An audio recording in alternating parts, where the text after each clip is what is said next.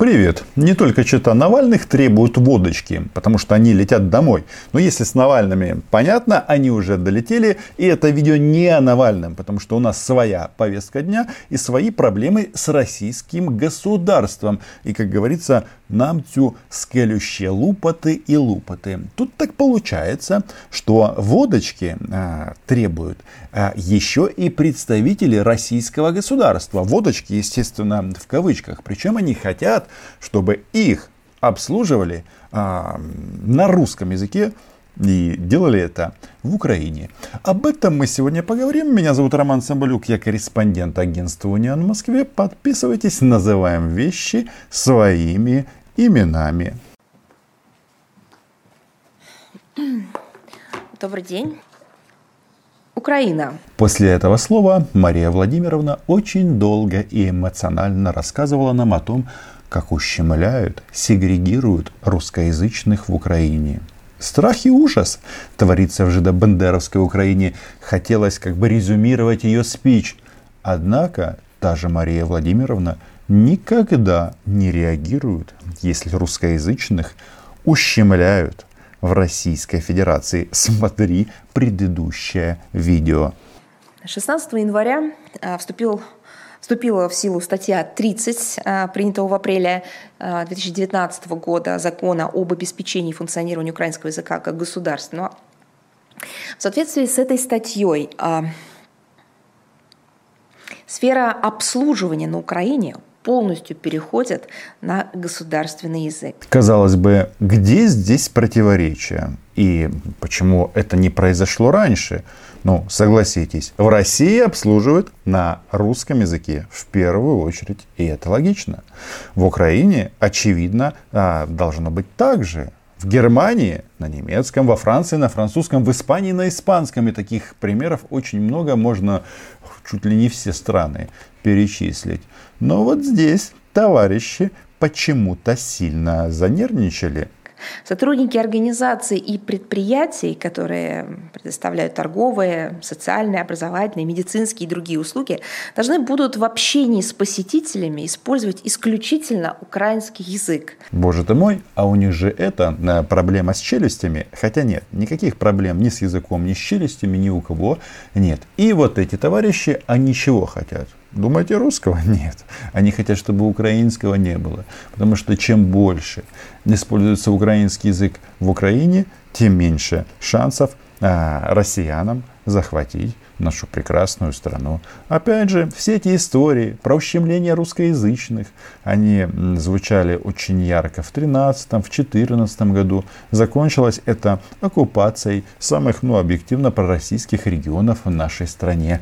И вот теперь, после того, как они изъяли из политического пространства Украины людей с этими, ну, у которых проблемы с челюстями, не у всех, конечно, но у многих, они удивляются, почему Украина проводит э, такую политику.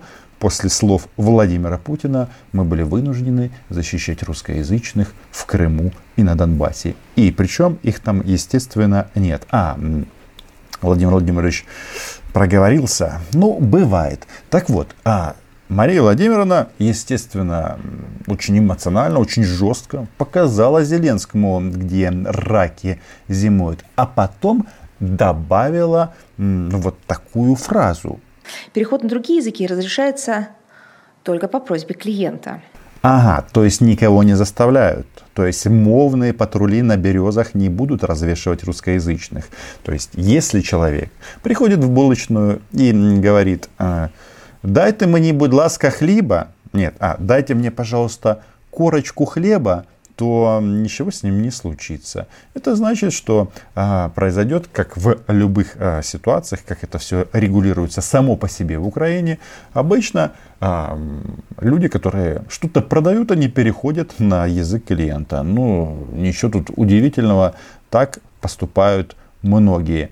Но Мария Владимировна говорит, что по требованию клиента или по просьбе клиента можно говорить на других языках. Ага, то есть, если ты украиноязычный в своей стране, и закон нам регламентируется, что ты можешь получать услуги на украинском языке, им это не нравится. Вообще-то получается, что это дискриминация украиноязычных в Украине.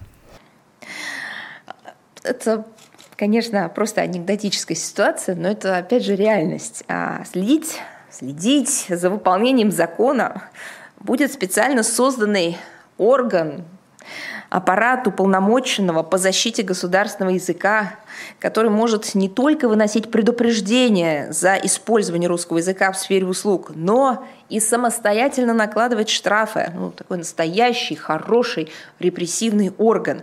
Интересно, вот представители уполномоченного по защите государственного языка на Украине будут э, представлены в каждом пункте общепита. Это типа смешно, но на самом-то деле нет. Ведь сама Мария Владимировна сказала, что под просьбой клиента можно говорить на тех языках, которые вы знаете. Казалось бы, о, предмет дискуссии исчерпан, но не для профессионалов из российского министерства. Да? А я вообще не могу понять, почему люди, которым на самом-то деле запрещен въезд в свободную Украину за посещение оккупированных территорий, они так сильно переживают, что их не будут обслуживать на русском. Да вас вообще обслуживать не будут, потому что вас не пустят в страну. То есть за «здравствуйте» клиентов из России, которые легально въехали в Украину, не будут бросать в кастрюлю кипящую и варить с них бульон. Ну, естественно, чтобы здоровье украиноязычных младенцев было крепче. Так вот, сам уполномоченный Тарас Кремень уже призвал, он, кстати говоря, ответил на мой вопрос, он призвал э, сознательных граждан обращаться с жалобами, ну, если вдруг... Э, что-нибудь перепутает официант в ресторане и обратится не на украинском языке, а, например, поприветствует своих зарубежных э, гостей, сказав слово «hello» или, не дай бог, «здравствуйте». Возможно, действие этого уполномоченного можно расширить и на Российскую Федерацию. Ну, естественно, здесь наш уполномоченный украинский будет защищать русский язык, потому что не украинцы, Мария Владимировна, а украинцы. Я же вам когда-то говорил об этом. Украина, не Украина. Это правило русского языка. Так вот, по... Это, конечно, без улыбки все невозможно ни читать, ни рассказывать. Так вот, по концепции уполномоченного по защите государственного языка на Украине, сознательные граждане должны обращаться с жалобами, то есть, по сути, писать доносы на тех украинцев, которые используют, ну, русский язык. По поводу доносов. Ну, слушайте, не в вашей стране м, рассказывать по поводу а, этого непотребного явления. Это же российская на самом деле традиция. А все же просто. Якщо людина хоче отримати в барі пиво, а не пиво, она имеет право пить именно пиво. Крапка. И все тут очевидно. Пример. А, ну, что можно сказать? Вот это все и есть самая насаждаемая на Украине атмосфера неприятия, страха э, в отношении э, нашей страны, нашей культуры и, в общем-то, нашей общей истории. Товарищи, а вы здесь вообще при чем? Мало того, что вы разграбили восток Украины, захватили Крым, а занимаетесь там чем? Ну, почему занимаетесь? Уже закончили уничтожение всего украинского, школы позакрывали и так далее, и так далее. Это все известно, я это очень много раз говорил. Еще раз, вы здесь причем к нашему пиву, к нашему м, общепиту, к нашим ресторанам. Водочки хочется? Ну, подождите. Проблем с этим нет. И я уже об этом сказал. Это часть политики официального Киева, которая была направлена на уничтожение многоязычия и разрушение уникального мультикультурного пространства.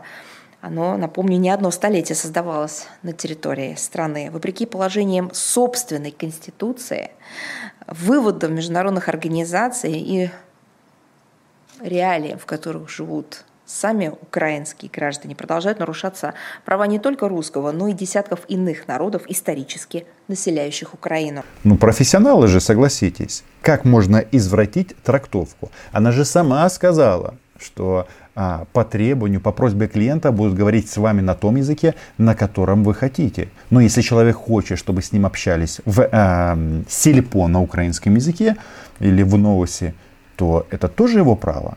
Или м, право всех, а, но только не украинцев и украиноговорящих готова защищать Российская Федерация.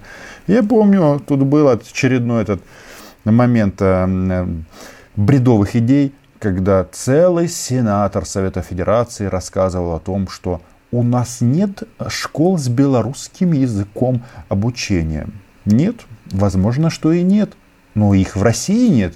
И в Беларуси их не особо. И этот момент товарищи не интересует, потому что язык они используют исключительно как фактор политического влияния. Я вам признаюсь, после того, как этот закон вступил в силу, то как минимум трое моих собеседников, с которыми мы постоянно общаемся, в первую очередь в Фейсбуке, там по работе переписываемся, мы взяли и перейшли на українську мову. І виявилося, що це не страшно. Спочатку ми жартували, що ми не хочемо, щоб мовні патрулі до нас завітали, а потім з'ясувалося, що це дуже і дуже просто. І ти потім взагалі не звертаєш на це уваги, тому що ніяких проблем з комунікацією немає. А вони, ну, ці «мальчик водочки принеси», все равно требують, щоб українського язика не було. Іменно об этом йде річ. И тут у нас там всякие Киевы, у них там что там, обострились некоторые моменты, вся эта ПЗЖшная штука, все они визжат по поводу ущемления. Но вот этот пункт о том, что мова, язык выбирается на основании того, на основании предпочтений клиента, почему-то забывают. Хочется сказать словами классика, начальника Марии Владимировны Сергея Викторовича Лаврова, который как-то выдал сенсацию. Дебилы. Ну, дальше вы знаете. При этом зачастую борьба украинских властей с представителями других национальностей, с людьми, которые придерживаются отличных от официальных взглядов, приобретает просто одиозные формы. Но они, при всей их комичности, на самом деле не очень-то и смешны, потому что они нас... возвращают в те времена, о которых хотелось бы забыть, но забывать нельзя, потому что это уроки истории и те самые уроки, за которые человечество заплатило очень большую цену. И тут Мария Владимировна далее использует намеки, полунамеки, риторику кого? Вечернего помета, который орет нацисты, нацисты, Зеленский, Бандера, ну и всякие другие глупости. А я вам говорил, что российское государственное телевидение, оно на веревочке. И они транслируют те тезисы, которые транслирует власть. И здесь иерархия работает четко. Если ранее ограничительные меры Киева касались книжной и издательской продукции только из нашей страны, сейчас вот эти фобии получили дальнейшее развитие. Они просто превратились в идеологию общего такого... Я, я даже не знаю, это какая-то такая идеология, что ли... Вот ее сложно квалифицировать. Кто-то говорит, что это такое идеология общего украинского превосходства. Не уверена, что это правильно, хотя некие, не, некоторые политологи именно так это характеризуют. Угу. Превосходство украинской арийской нации. Но они же себя сами как называют? Великорос... Великороссами. Ну, то есть, э, недалеко от этих вот всех арийских штук это ушло. И, наверное, просто нежелание, опять же, помнить о тех самых уроках истории, о которых я сейчас сказала, потому что все это напоминает историю одной западноевропейской страны тридцатых, начала сороковых годов двадцатого века. Жаль, что именно такой европейский опыт в современной Украине ближе всего. Перевожу. Здесь нас назвали нацистами за украинский язык в Украине. Странно.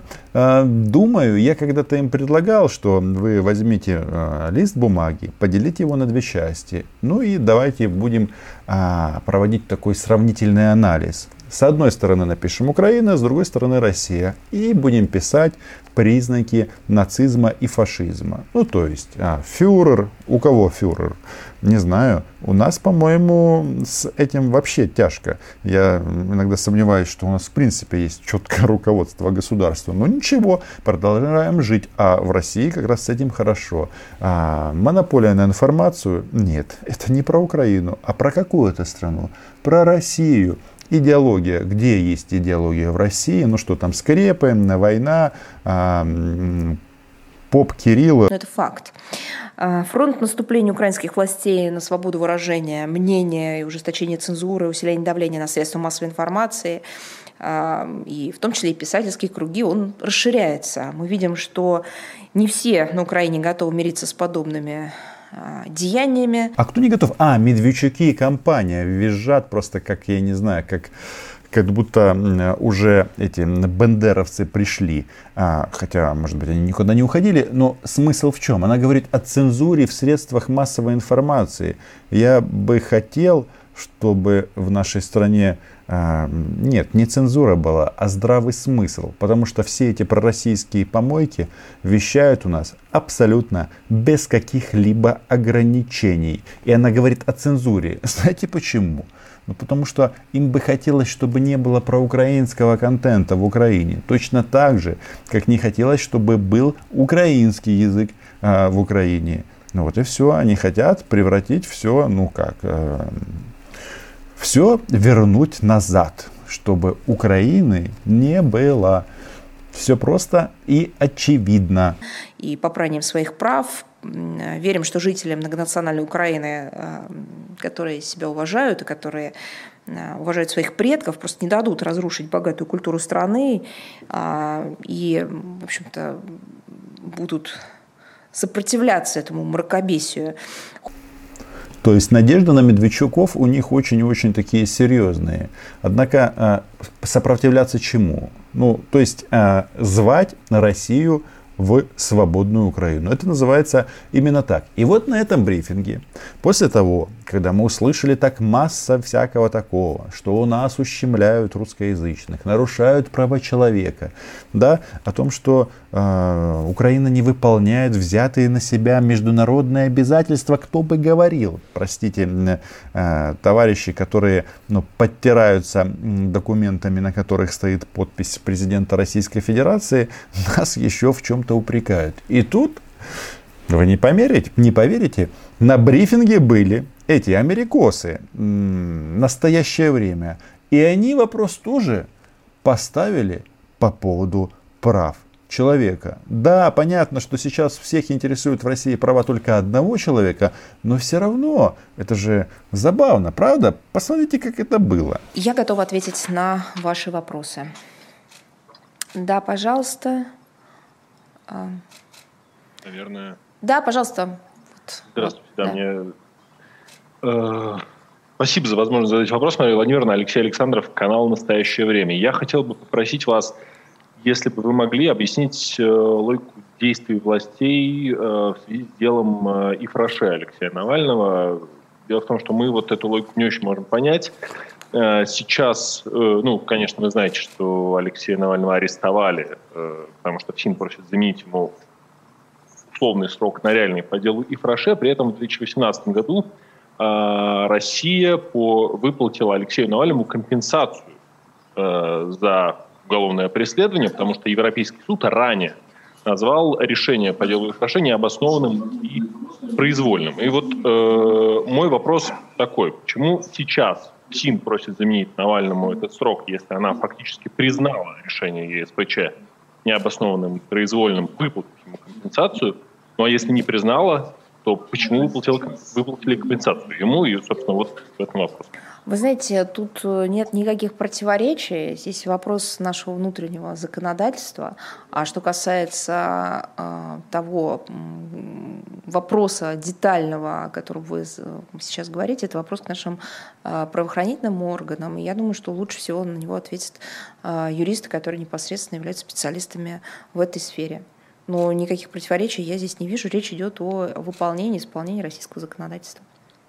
А мне почему-то напоминает это нарушение прав русскоязычных. Ну, в данном случае одного русскоязычного. Да? Россия компенсацию выплатила, то есть признала, что это неправомерное решение. И за это неправомерное решение Алексей Анатольевич, он же Крым не Бутербродович, уедет, а, очевидно, надолго.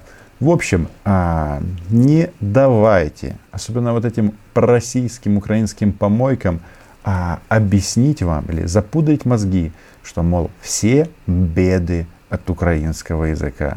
Ні, друзі.